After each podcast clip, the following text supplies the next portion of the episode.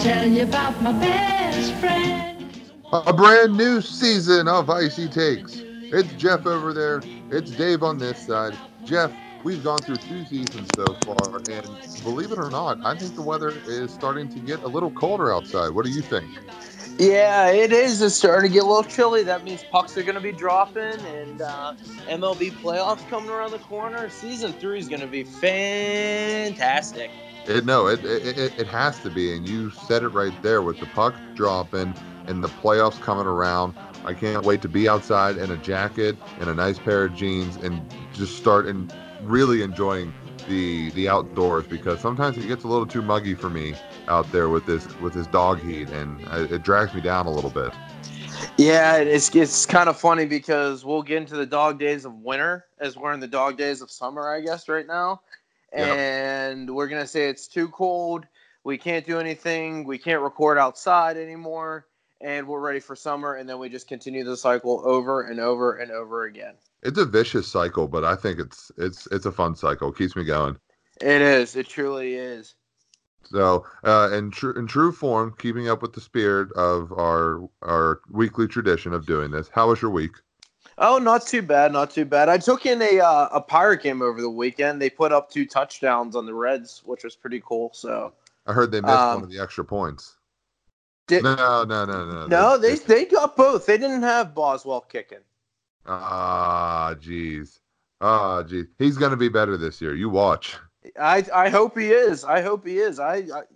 You know me that I've turned the corner on the Steelers, and now that they're likable again, makes me want to root for them even more.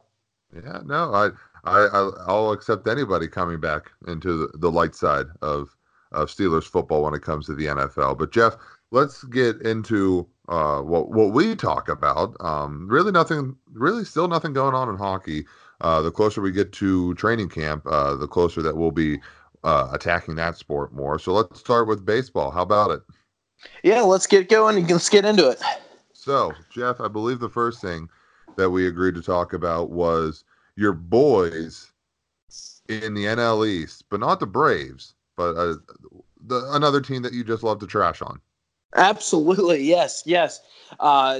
Obviously, like what Dave said, we can't talk about the Atlanta Braves because really there's no issues. Everything's all hunky-dory in the Peach State right now. So let's come on back up to the Keystone State on the eastern side of the state, the Philadelphia Phillies.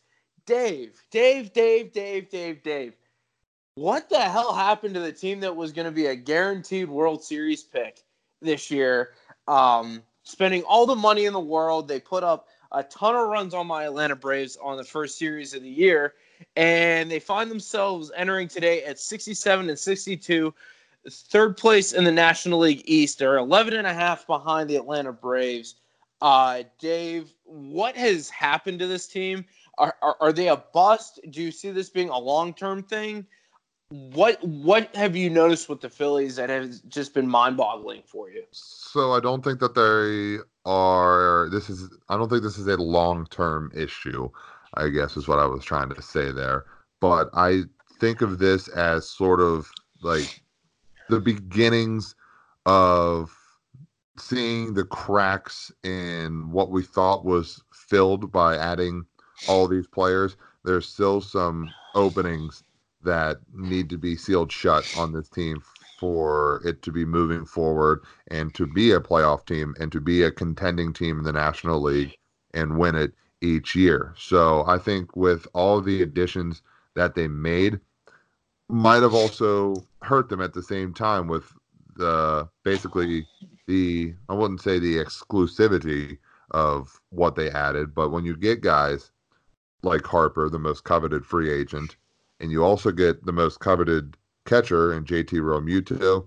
You swing deals for Gene Segura, Andrew McCutcheon, and all these other players, and all of a sudden you start to have a whole different team, especially in the batting lineup. They didn't really do much of their pitching. They signed Aaron Nola to a freakish deal, 4-year $48 for him to be that low. I think it's a little ridiculous, but Phillies won that battle there. But I think maybe it was too many changes too quickly, and it's starting to show. I mean, there are some games where they're not even putting up over 2 or 3 runs in a game, And some of these games when they do get 10 runs, their pitching is not helping them out at all, and they're still losing.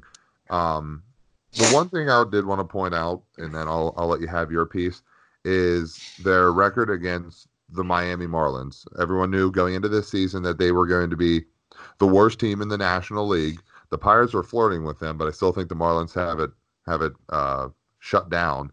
But overall, their record, the Phillies' record against the Miami Marlins this year is 7-9 in their 16 games. They have a losing record against the worst team, not only in their division, but in the National League.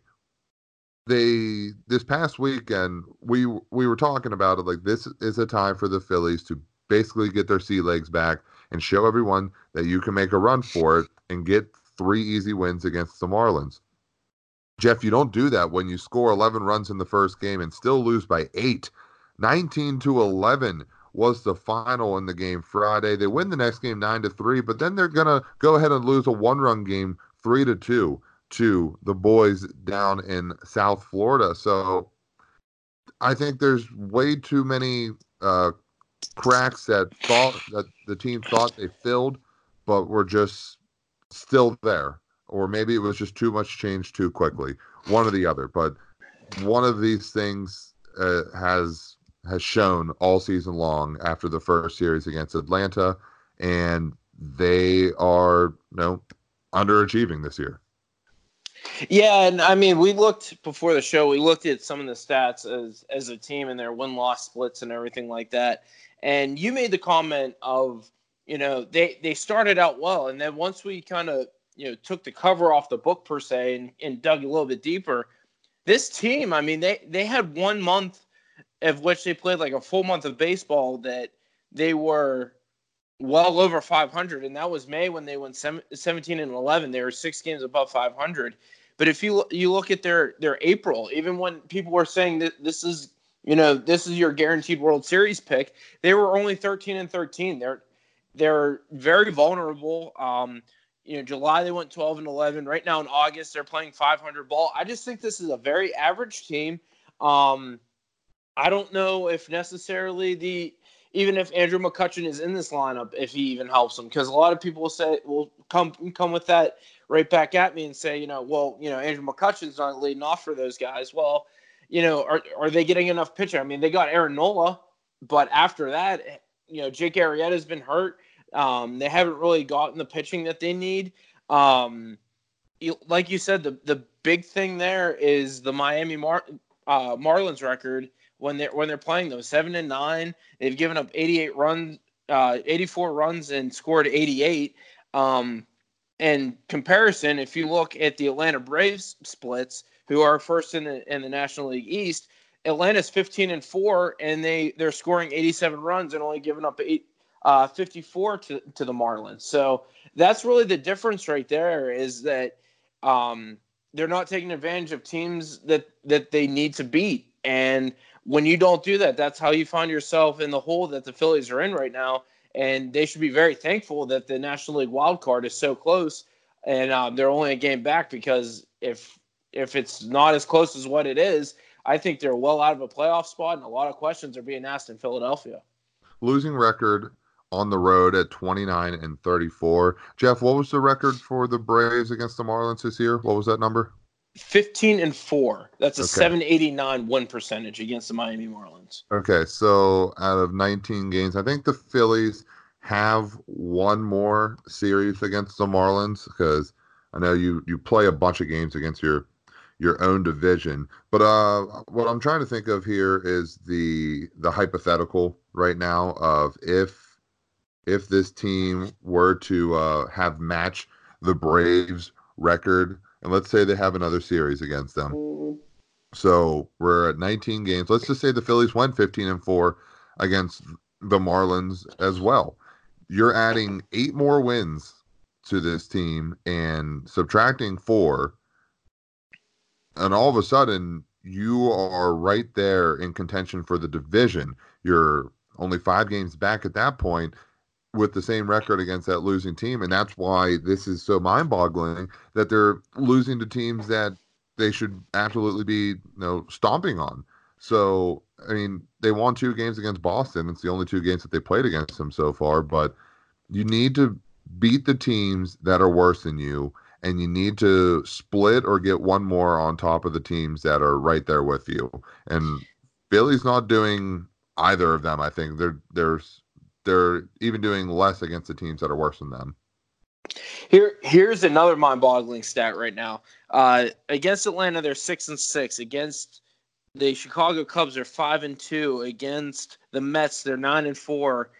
I mean, the Nationals are 5-9 against, but I mean, for the most part, against teams that are contending teams and are in playoff races, they've done very well. It's the fact that they're not cleaning up against the teams that they should be beating, and that's got to be a concern for the front office of Philadelphia, because in order to win that National League East, you have to beat up on teams like the Marlins, and then when you get into the Central, like the Pirates, the Reds, you have to beat those bottom dwellers if you want to compete in the National League East, because you have to figure that everybody else is going to just start canceling themselves out. I mean, being 6-6 against Atlanta, I think everybody in Philadelphia would sign off on that, right? And then just pick on the Marlins and, you know, do what you got to do against the Mets. I mean, being 9-4 against the Mets, I don't know if they caught most of those games earlier in the year when the Mets were struggling, but you got to wonder what the front office in Philadelphia is thinking.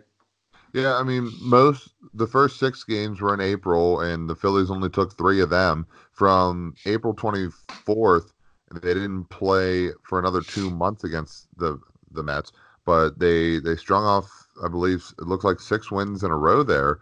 So, I mean, the Phillies kind of caught the Mets right before the Mets got hot, because it was late June. So you don't really want to say that they're loaded wins, but they're a win's a win's a win. And I believe that in the fullest. And the worst that they've done against a team besides the Marlins is the Dodgers. And no, I'm not surprised by that, just because of how consistent the Dodgers have been. And I want to ask you one more thing before we wrap this up. With big additions, and I'll include this for both sports that we cover, with baseball and hockey, when you get that coveted guy, the one that everyone else wants, that you're looking to build long-term off of, and it's kind of a two-parted question. Do you get worried the first year when it doesn't work out right away? And two, do you think that the media might overhype these teams based off the addition of one player? I don't know if you necessarily get worried on the first year. I think if you look at that individual's stat line, like I'm sure Bryce Harper is getting a little bit of flack from the Philadelphia media, just based off of how the Philadelphia media is. But if by any means somebody would say, you know, well, maybe getting Bryce Harper was a mistake, nobody's going to say that at the end of the day. You know, he's kind of right where he was last year all over again. He's at 254. He's driven in 92. You know, he's getting his walks with 85. I mean, I don't know if I'm right to call it a bust, but I think if this prolongs to a 3 or 4 year issue where they're not able to beat teams like the Marlins and Atlanta runs away with the division, and either the Phillies don't get a wild card or they're not even contending for the division when it comes to late August and September in the future, I think that's when the cause for concern is. But I think they just need to kind of take a deep breath and kind of maybe revamp some pitching, and they should be right back in it. Do you think the Phils get the win tonight against the Buccos? It's at home, and Jason Vargas is looking for his first win as a Philly. I'm going to say no. I'll put faith in your Pirates. Oh, my God. No, I got the Phillies winning at least 3 this series. I know the Pirates just swept the Reds, but watch out this series. It's going to be painful.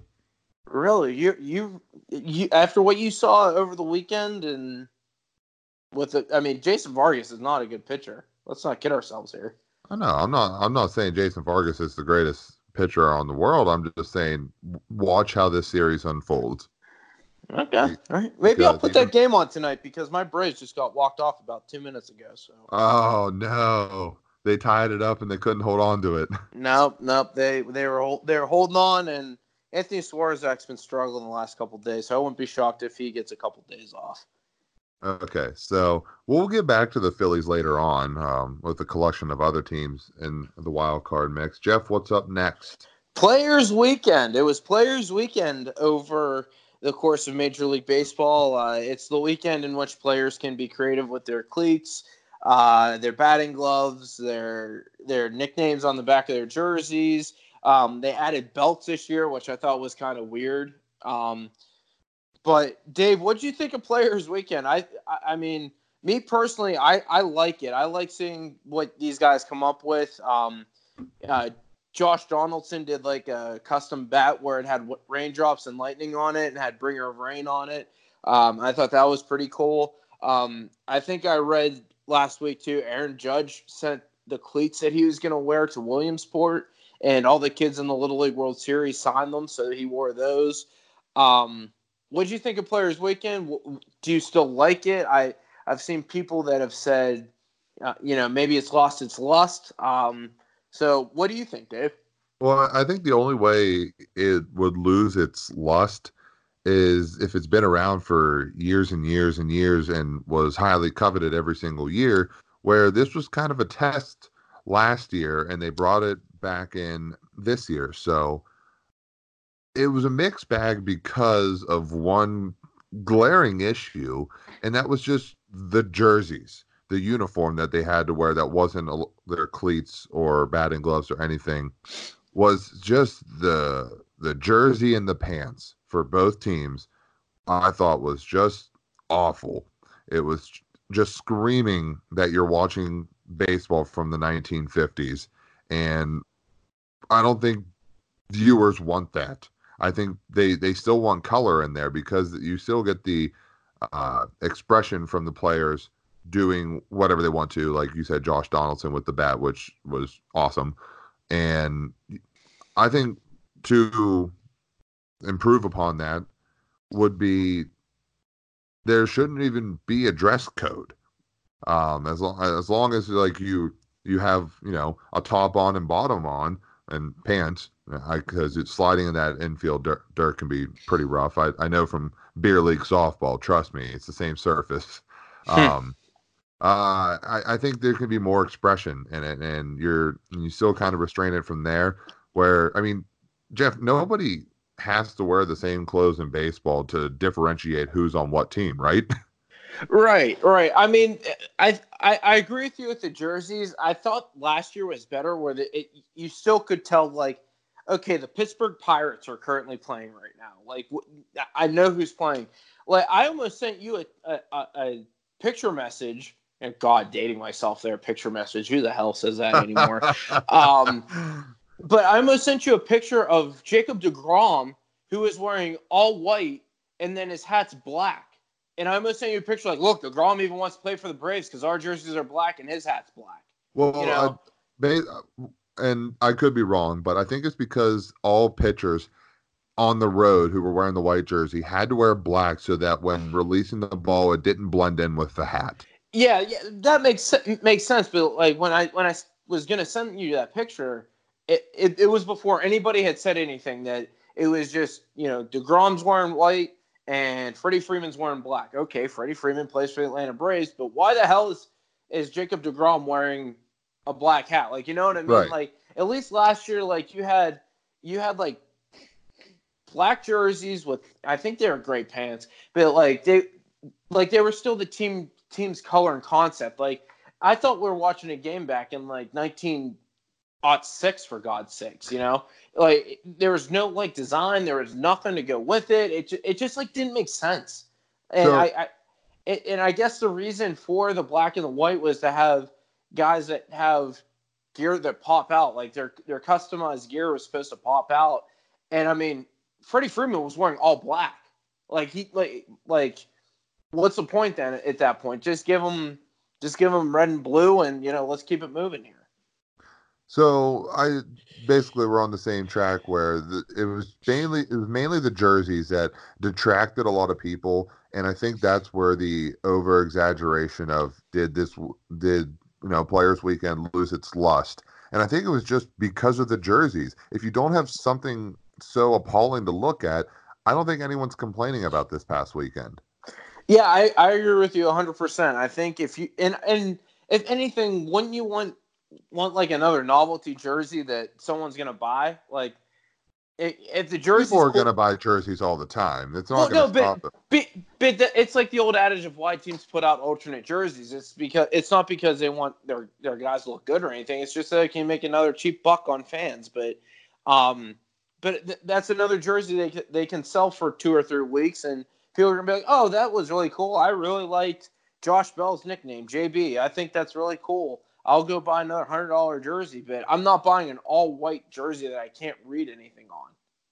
Exactly. So, I mean, yeah, even the lettering on the back was hard to read with how much, especially the white jersey. I want to give some credit to the black jerseys because you can do a lot more with those. It gives you more, creative freedom to really show off some of the designs as opposed to the white jerseys. So right, I agree with you 100%. I think I like the idea last year where they kind of made it kind of like the Little League World Series jerseys, where like they kind of put their own spin on the MLB jerseys. I thought was pretty cool, but I think if you do it that way, fans are a little bit more intrigued, and you're like, oh, this is really cool and whatever. So, I mean. I want to ask you this before we move on. The jerseys that the Cubs and the Pirates wore in the Little League Classic, should that have been the design for every team in Players Weekend? Absolutely. I agree with you 100%. Go. That's the design I would have went with. And like I said, you could get a couple free cheap sales in the jersey department and make some more money all around for everybody. It's weird how much you're agreeing with me, so I don't like this anymore. Yeah, let's move on. All right, what is next on the docket? All right, Dave. So since we have such a light week with both baseball and hockey, has just been non-existent for the last 3 weeks. I got a question for you. There are a few teams that are still finding their place in the National League Wild Card race. From the Chicago Cubs, the Philadelphia Phillies, the Milwaukee Brewers, the New York Mets, the San Francisco Giants, and the Arizona Diamondbacks. They're all separated by 4.5 games total. Well, not total, but Arizona's the last team that I mentioned. They're 4.5 out of the last spot in the wild card. Out of all those teams that I just listed there, who do you have most likely coming out of that last wild card spot? So are we saying that Washington's pretty much in then? Or yeah, Washington, who currently holds a 4-game lead on their top wild card spot above the Cubs right now. Okay. We're gonna put them in ink for now. Might have to get some white out later. No, I think the Nationals should be fine, especially the way they are playing. I would say, I mean, for as much as we were bashing them, I think the Phillies are doing a good enough job of staying alive and have all of their rights to overpass the Cubs, who really can't get it done a lot on offense and are still having bullpen troubles. But almost every team's having bullpen problems this season. The Phillies and Cubs are practically the same team, but I think overall the Phillies can find a way to bring it back. Because, I mean, if you have 3 more games against the Marlins, that's great. You have 4 more games against the Pirates, which, like I said, that should be enough to get some wins there. Like, you could potentially put them up for 6, but not the way they're playing against the Marlins. I would say either between the Phillies and the Brewers, because I think the Brewers just haven't been able to find the magic that they had last year. And for Christian Yelich and company to still be in that position to overtake it at any point. Josh Hader's had an off year, but like I said, all bullpens have had an off year this year. I would say in between the Phillies and Brewers, but if you wanted me to pick a team right now, I'd say I go with the Phillies just because I just think they are overall the better roster and the better team, but they still haven't been able to put it all together. I'm not going to say they're going to run away with that number two spot, but it's going to come down to the wire.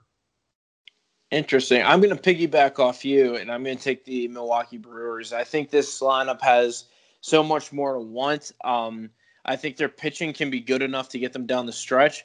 They're going to need some immediate results, though. I mean, they got a 3-game set with the Cardinals coming up. Then they go to Chicago, a quick series with Houston next week as well. And then they have the Cubs for a 4-game set. And then they got the Marlins. I mean, they have the opportunity to control their own destiny. It's where they're willing to go out and take advantage of the opportunity that they have. It's a very favorable schedule. Like I said, you have the 2 series with the Cubs. You have 2 series with the Cardinals. You have the Padres coming into town. And then you have the Pirates again coming into your home ballpark, which traditionally the Pirates struggle in Miller Park. The opportunity is there for the taking for the Milwaukee Brewers. I think they have one of the better schedules down the stretch to favor them. So that's going to be my pick. And I honestly wouldn't even be shocked if they're able to do what they need to do and take care of business. I wouldn't be shocked if they even win the National League Central, just for how close that division is. And it seems like nobody's able to really pull away from it. Yeah, and I know we didn't even – we didn't even bring up the question of, you know, could these teams also possibly win their division? We're just talking about that last wild card spot. But yeah, I mean, you have a 3-way race for the NL Central between the Cardinals, Cubs, and Brewers, who any one of those teams can win the division this year. I mean, right now, the Cardinals are at 71-58. They have a 2.5-game lead on the Cubs and had another 1.5 on that, or 2 games on that, on the Brewers. Right now, the Cardinals have been in a good position. They've won 8-2 in their last 10. But yeah, I mean, even if the Cubs don't make the wild card spot, they're still in it for that division. They're in number 2 spot right now, 1.5 games over the Phillies. But I still think, for some reason, Philadelphia not making the playoffs doesn't make sense to me this year. And that's why I'm more or less using that as a gut pick rather than a logical pick. I just have a tough time taking Philadelphia because they've just been disappointing for the better part of the year. And I just don't see where the switch is gonna flip and they're going to be any better. I understand that. So, but I would say Washington has a chance to flirt with the division, but I still think it's all Braves. I'm still going to ask you that question at the end of some point in this show. Will the Braves win the division? But I'll just ask you now: are the Braves going to win the division?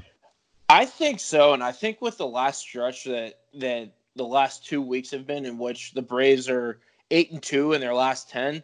But you know who else went 8-2 in their last 10? Are the Washington Nationals, and I think and the great stretch that the Nationals have had, I think they only gained like a half game on the Braves. So I think it was Tom Glavine on the Braves broadcast yesterday. He was talking about how when you start getting into July and August, you talk about let's get on a streak here. Let's get on a streak when you're trailing in the division or a playoff spot. But, you know, that's all well and good getting on a streak, but you also need a little bit of luck from the team you're chasing to go on a losing streak. So I just don't see this Atlanta team collapsing. They had a tough game today. You know, they had to fly from New York all the way to Colorado just to fly back to Toronto for a makeup game. So I just don't see them collapsing. I think the bullpen's in better hands. I don't think it's a sure thing, but like you said, the bullpens have been struggling all year league-wide. So I'm gonna say Atlanta's gonna lock this up, and they're gonna win the division. Okay, all right. So, like I said, I think Washington can flirt with it. I know both of them have been 8-2 in their last 10. Atlanta's won 8 in a row until the game against the Rockies that just finished up recently. So, yeah, but put me down for the Phillies for that second wild card spot for now. Like I said, gut pick. Doesn't make sense that they don't make the playoffs. So, good with them. You got the Brewers in that second wild card spot. Just for funsies, let's go ahead. Let's go look at the AL wild card because there's three teams in it, and two. I mean, we'll say in it with Boston being 6 games out. It's going to take a hell of a run for them to really be considered in it. So you got Cleveland a half game over top right now of the Rays, 76-55, 76-56, and then the Oakland A's right behind at a half game as well. So realistically, 1 game separating all three teams. Who is the team that is left out, Jeff? I think, oh man, I want to say Oakland's going to get in, but because they were pretty impressive against the Yankees last weekend. I like Cleveland a lot, and I like Tampa Bay a lot, especially with getting Blake Snell supposedly coming back in September. As they're hoping, at least they haven't gotten an actual date yet, but I like Tampa Bay and Cleveland. Charlie Morton having a great year too. That a lot of people have kind of overlooked with how good Blake Snell is. So I got Cleveland and Tampa Bay being the two wild card teams. Yeah, this is a very, very, very tough pick right here. Looking at the strength of schedule ahead, the Tampa Bay Rays have the hardest of the three teams, including themselves with the Indians, and the A's have the second easiest record going into the rest of the year, and that's why I think they can get themselves in that number 2 spot. It's just hard for me to differentiate or to pick between the Indians and Rays. I think right now I'd have to pick the Rays because of injuries all year. I mean, you have imagine Tyler Glasnow being in that rotation all season long.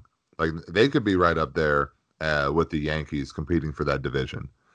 So it's just a shame that what they've had to go through and basically steady the ship to get that number 2 position, possibly number 1, because it's only a half game difference. But I think with everything that's happened to them, I think it's just going to not really fall apart. It's just going to be out of grasp for the Rays. So I think the A's find their way up there, and the Indians still secure a spot in as a wild card team. So I think the Rays are going to be the team out. Okay, I thought it was interesting too, by the way, that both of us passed on the Mets, who everybody was jumping on their bandwagon, and I mean they're still 2 games out of the wild card, so they're very much in it in the National League. I know I'm kind of going backwards on it, but. I just thought that was really interesting. Nobody took them, and it seems like we both have written off the San Francisco Giants as well. Yeah, but when you were only that many games back, but yet you have 3 teams in front of you, it almost seems like an impossible mountain to climb over because you have so many other teams that have to lose as well. So right now, I mean, you got San Francisco and Arizona playing each other tonight and start a series against each other. One of these teams could use the finger quotations and say they might be out after this series.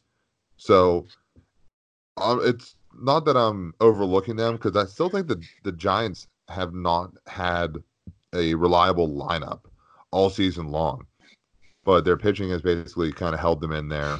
Will Smith has been incredible. Mad Bum will always be Mad Bum. And the Mets, I mean, they had that hot stretch. They're 6-4 in the last 10, but getting swept by the Braves, I don't care how good the Braves are. When you're competing for that playoff spot, you need at least 1 win. You can't find yourself losing an entire series to whatever team that you're playing if you're looking to compete for that last spot. So that's what I got. Yeah, I think what hurts the Mets and a lot of people's confidence with the Mets is that, they go 1-5 against the Braves in 6 games in the last 2 weeks. So I mean, that when the chips are on the table, wow, way to talk, Jeff. When the chips are on the table, they just didn't show up, and I mean They had a couple heartbreaking losses. I mean, the game Friday night with DeGrom and Fulton-Evich pitching was a pitcher's duel, and it was lost in the 14th. But I mean, you just have to. That's a game you have to win. And that's a series you have to have, and to get swept in your home ballpark over it, that's how people kind of lose faith in you. Right, and we're also probably going to even see more separation. The Cubs are in New York to play a series, so we got some teams playing each other while in the playoff mix. The Brewers play the Cardinals. By next week, we could have a whole different look at who's where. So let's keep an eye out on that. We'll jump on that. Well, actually, not next week. It's Labor Day next week. So 2 weeks. Yeah, that's a spoiler for the end of the show that we're not going to have a show next week. Well, you can't always tease forever. So. All right, so, I think we're done with the wild card picks, Jeff. Do we have anything else? Yeah, we got one more. We're going to do a little bit of a fun one here to close out the show. Dave, my question for you is, who do you like for the Cy Young in both the American League and National League? I think the National League is going to be Hyun-Jin Ryu's Cy Young to lose at this point, but I think he's pretty much got that locked up. And as far as the American League side, I don't know. Pick a guy from Houston, and you're probably going to win. Zach Greinke. Yeah, right. All right, but let's slow it down here for a little bit. You basically gave some of the most how do I want to say it? Some of the most, I'll just say, boring answers to this pick by just throwing out names out there and not even backing it up with any numbers. So let me try to take it back from here. And you said it's locked up by Ryu, who I kind of would have agreed with that a month and a half ago. He was, I think, below 1.5 on the ERA and just was smooth. He wasn't mowing people down, but he was smooth in throwing unhittable pitches.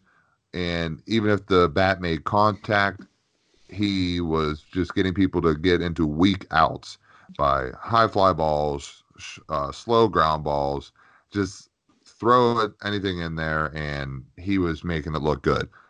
Scherzer had a little stint on the IL. He's 9-5 on the season, but record can almost be thrown out at this point. 2.41 ERA, tied with your boy Mike Soroka for ERA. He's pitched 138 in the third innings. He's also struck out 192 batters, has only walked 26. His opposing average is a 216. So with that many innings and only having an opposing average of 216, I think is incredible. He's been able to prevent the long ball, which has been a problem for a lot of pitchers, at 11 home runs this year. And my favorite stat for a pitcher, WHIP, the walks and hits allowed per inning, is a nice, smooth, even one. Of the 40 runs he's given up, 37 of them are earned, and just over a hint of 100 hits given up this season. I think Scherzer's showing how being dominant almost in every single game, yet you don't really get the love and support from your team when it comes to the bats early on in the earlier this year. The Nationals are killing it right now with their bats, but I think Scherzer is also in this mix with Ryu. And if you want to, you could even throw your boy Soroka in there. Doesn't really get the strikeouts and walks a little bit more than he should, but he's been able to prevent the long ball better than almost anyone. 8 home runs given up this entire year. So I don't think it's Ryu's locked up. I still think it's a race in there between Scherzer and Ryu, and you can throw in a couple other names as well, but those are the top two dogs. And I got Scherzer winning this one for now. We'll see how they do the rest of the stretch, but I think Scherzer's showing how dominant he is and didn't really get the love earlier this year. So just to make sure I recap correctly here, what did you say your favorite stat was for pitchers as far as Cy Young category and all that stuff? WHIP. Okay. And Max Scherzer's an even one, correct? Yeah, I know where you're going with this. Okay. Hyun-Jin Ryu is a .98, which is better than Max Scherzer, so just saying that. And the only person better than him no longer plays in the National League anymore. Zach Greinke is a .95. So I still think it's Ryu's award to lose at this point. But I agree with you. We talked before the show that Mike Soroka arguably is going to get hosed out of any player out of any awards this year. the Cy Young and the Rookie of the Year. He's been absolutely fantastic for the Braves. Like you said, he's able to avoid the long ball with his sinker, and his location has been fantastic all year. But I think Ryu just being in LA and his numbers are absolutely there. I mean, it's not like he has a ton of wins and he's giving up 3 runs a game. You know, he's right there with everybody else in terms of the extra stats as well, like WHIP and batting average against and everything. So I still think it's Ryu's award to lose. Hop over to the American League side. What do you got? All right.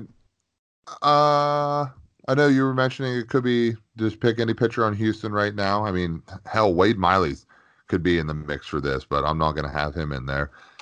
I look at this as only a 3-team race right now between Gerrit Cole, Justin Verlander, and Charlie Morton. All these guys basically having stellar years, but I would even say put it between Verlander and Cole, and I'd say give it to Justin Verlander. I mean, Gerrit Cole has been big dogging it out there recently. 163 and 2/3 innings pitched. Dude struck out 238 batters. Justin Verlander, with 15 more innings pitched, has only struck out 1 more batter than Gerrit Cole. But look at the opposing batting average at Jeff. It's a 172. His average is less than the innings pitched than he's thrown this year. His WHIP, Jeff, I love the WHIP. It's a point. Let me make sure I read this correctly. It's a .81. Dude has given up 110 hits and 34 walks this season. The only thing that you can knock him on are the home runs. About 1/4 of the hits that he gives up are home runs at 33. So that's the only knock I think Justin Verlander has on him. But I think this is Verlander's award to lose at this point. Yeah, I mean, I want to make a case. I mean, Domingo Germán for the Yankees, I was going to give him a case because I've seen his name pop up in a lot of these leaderboards. Leads the NL and wins. His ERA is a little bit high, but he strikes out a ton of people. I really wanted to get him in here, and it's Verlander or Cole, and I think you can go with either one. Both of them, like you said, batting average against, both of them are under 2. Gerrit Cole's ERA is just a couple points above Justin Verlander. They're both there with wins. The strikeouts, they're pretty much neck and neck. So I just think it's any guy from Houston. You want to pick one of those two, go ahead. And, oh, by the way, they have Zach Greinke sitting in their 3rd spot as well, too, along with Wade Miley. So, I like I said, pick a guy in Houston. You're probably going to get your money back in some way, shape, or form. So, I just don't even know what to say about it anymore because it's pretty much locked up. It's going to Houston, Texas. So I got Justin Verlander. Just throw out a name. You can agree with me or go with Cole. I don't care. I'll go with Gerrit Cole. I think the only thing that gives Verlander the absolute better chances is that WHIP is just unbelievable. To be less than a walk or a hit per inning is absurd. Yeah, but to almost have I'm trying to think of the math, like giving up 4/5 of a base runner per inning is ridiculous. No, think about this too. Like, this is the old adage, and I'm going to bring up Tom Glavine again because, again, I watch Braves games all the time. But it's funny how he always says that, you know, if you're going to give up a home run, make sure it's a solo home run, you know, because they won't kill you. They're just another day at the office. What Verlander does give up the most home runs in baseball. I'm curious on this, and I'm going to challenge our listeners to come up with this stat, and you can tweet me at JChrist_51. Wow, nearly forgot my Twitter handle. How many of these 33 home runs that he's given up this year, how many of those are solo shots? I'm willing to bet that's like a 90% clip that he only gives up solo home runs. I mean, at 90%, you're looking at 30 of them being home runs roughly. So I'm going to guess more like a 70. I think. But with that, where that whip's at, though, buddy, like, holy cow. Right. Because that whip's also accounting for the home run that is hit. I know. I understand that. I still think it's, I'll just say unheralded that if he were to give up that many solo shots, there's going to be innings where he gives up more than just one base runner, and absolutely, that could also be the home run inning. So that's where I couldn't even talk there either. I think that's where that could play an effect as well. I'm going to guess around like 67% ish. So just maybe a hint over 20. So whatever that percentage is of 33. But yeah, that's what I got for your little question there. I don't have the answer, just a guess. So, all right. Does that wrap us up here for Cy Young? I know. I would think so. That's basically what I wanted to get into, because I think there's races in each league, and that's what I at least like to discuss. Whenever it's just a one man show, I think it just gets boring. It's amazing sometimes to see what these players can do, but I don't know. Seeing these races, you could even throw in an argument for Charlie Morton, but it's just amazing to see what Houston's doing this year with pitching, and seeing the emergence of what Ryu has always been known to be, and now he's finally living up to that expectation. Yeah, absolutely. Like you said, to have that argument too, I mean, Gerrit Cole and Justin Verlander are arguably having the best 1-2 punch season for two pitchers on the same staff that we've seen in a long, long time. So I think the argument's there. And I wonder if down in Houston they're having the equivalent of the Fleury-Murray argument down there. Is it Verlander or is it Cole? Yeah, I mean, I see what you're getting at with that reference, but I don't know. It's got to be fun to be a Houston Astros fan right now. Absolutely, because you're cruising at this point, right? You're just waiting to face the Yankees in the ALCS. Win that first series first, bud. That's all I will say. That's true. That is true. Yeah, I know the Tampa Bay Lightning got ousted first round sweep. So is that it? Yep, that's it. Let's move on to MVP, and you're up. Oh, I'm up? Yes. Oh, I thought I went first last week. You did not. Go ahead. Oh, all right. Easy there. I think I'm going to give mine to an organization, and this is also going to be an affiliate of an organization. I had the pleasure of attending a Hagerstown Suns doubleheader. And what the hell league does that team play in? They are in the South Atlantic League, Jeff. Oh, okay. With the West Virginia Power, they played the Delmarva Shorebirds. The Greensboro Grasshoppers are in that league as well. The Pirates affiliate. They were with the West Virginia Power, but then they moved over to Greensboro. Anyway, the Hagerstown Suns, who were hosting the Delmarva Shorebirds, so both of these teams are in the same state of Maryland. And Delmarva comes to visit.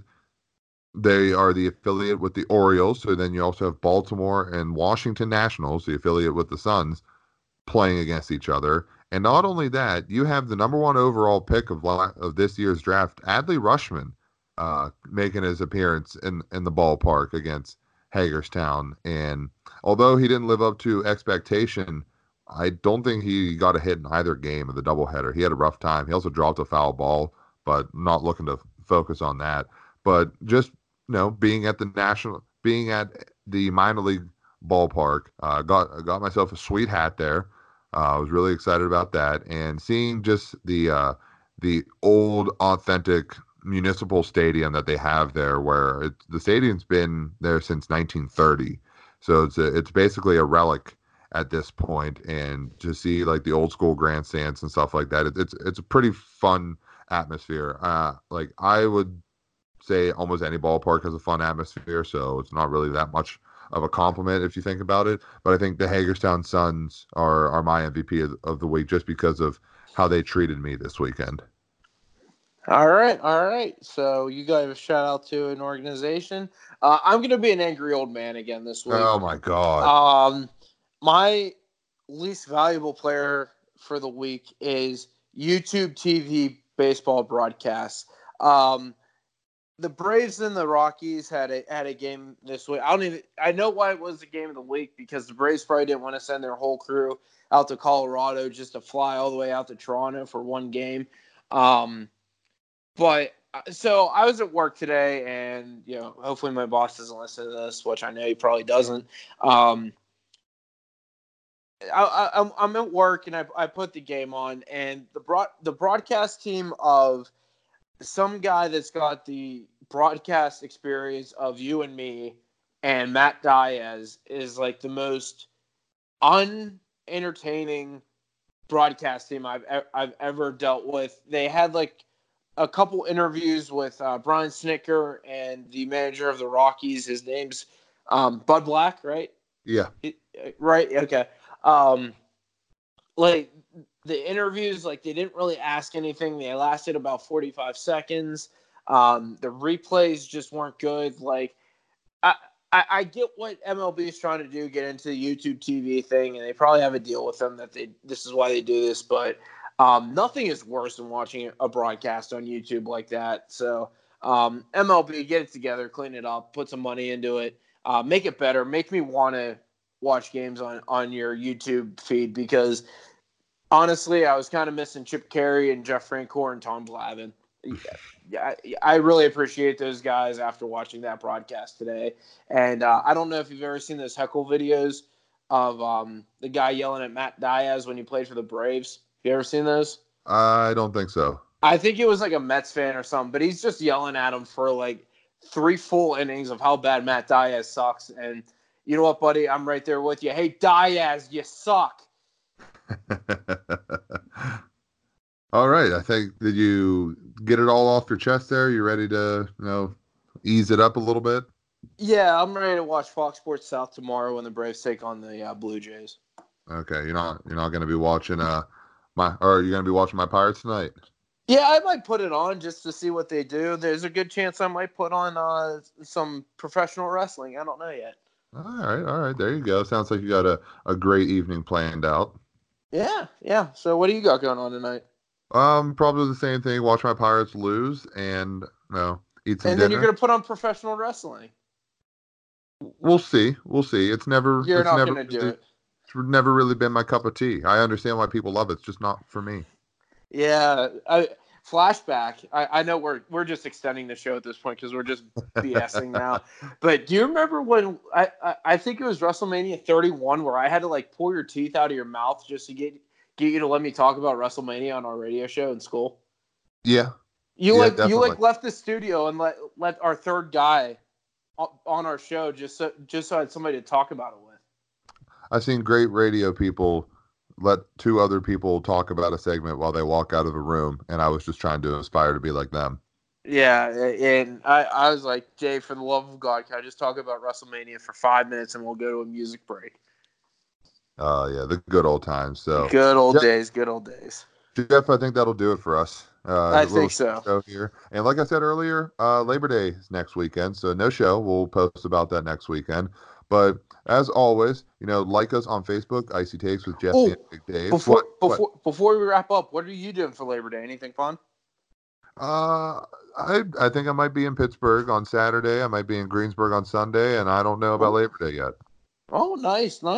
I'm heading out to Denver, Colorado. Oh, my goodness. Look at you. Yeah, traveling. So if you guys follow me on Facebook or Twitter or Instagram, check it out. I'll be posting some pictures if you want to see what Denver's like. Taking in the Pirate game on Saturday, so 2 games in 2 weeks, seeing the Pirates for JC, seeing terrible baseball 2 weeks in a row, and it should be a fun trip. Hey, they put up 14. Remember that on Saturday. They did, so they got to put up 28 and on next Saturday. Or this Saturday, yes. I believe it. They're not going to, but I believe they need to. So they do, yeah. So like us on Facebook, Icy Takes with Jeff and Big Dave. Follow us on Twitter at Icy Takes, ICEY Takes, altogether one word. Follow the personal Twitters at Big_Dave52. At JChrist_51. Also, there's that donation button in anchor.fm that you can donate to us and keep the upkeep of the show going on here. I know any donation is appreciative for us. We'll give you a shout out, and if we ever start making gear, we'll get you some of that for free as well. Wink, wink. So, listen to us on Anchor.fm, on Apple Podcasts, Google Podcasts, Spotify, I think Stitcher as well. So, if you're listening to us, pass the word along. You got anything, Jeff? No, I think that's it. Everybody, enjoy your Labor Day weekend. Hopefully next time we talk as a group together, we have some hockey talk to talk about, because baseball's getting boring till October at this point. Yeah, no, it's a little boring. Yeah, I'll agree with you there. So until then, he's Jeff. I'm Dave. I hope we're better 2 weeks from now. But until then, stay icy, people. Take care, guys.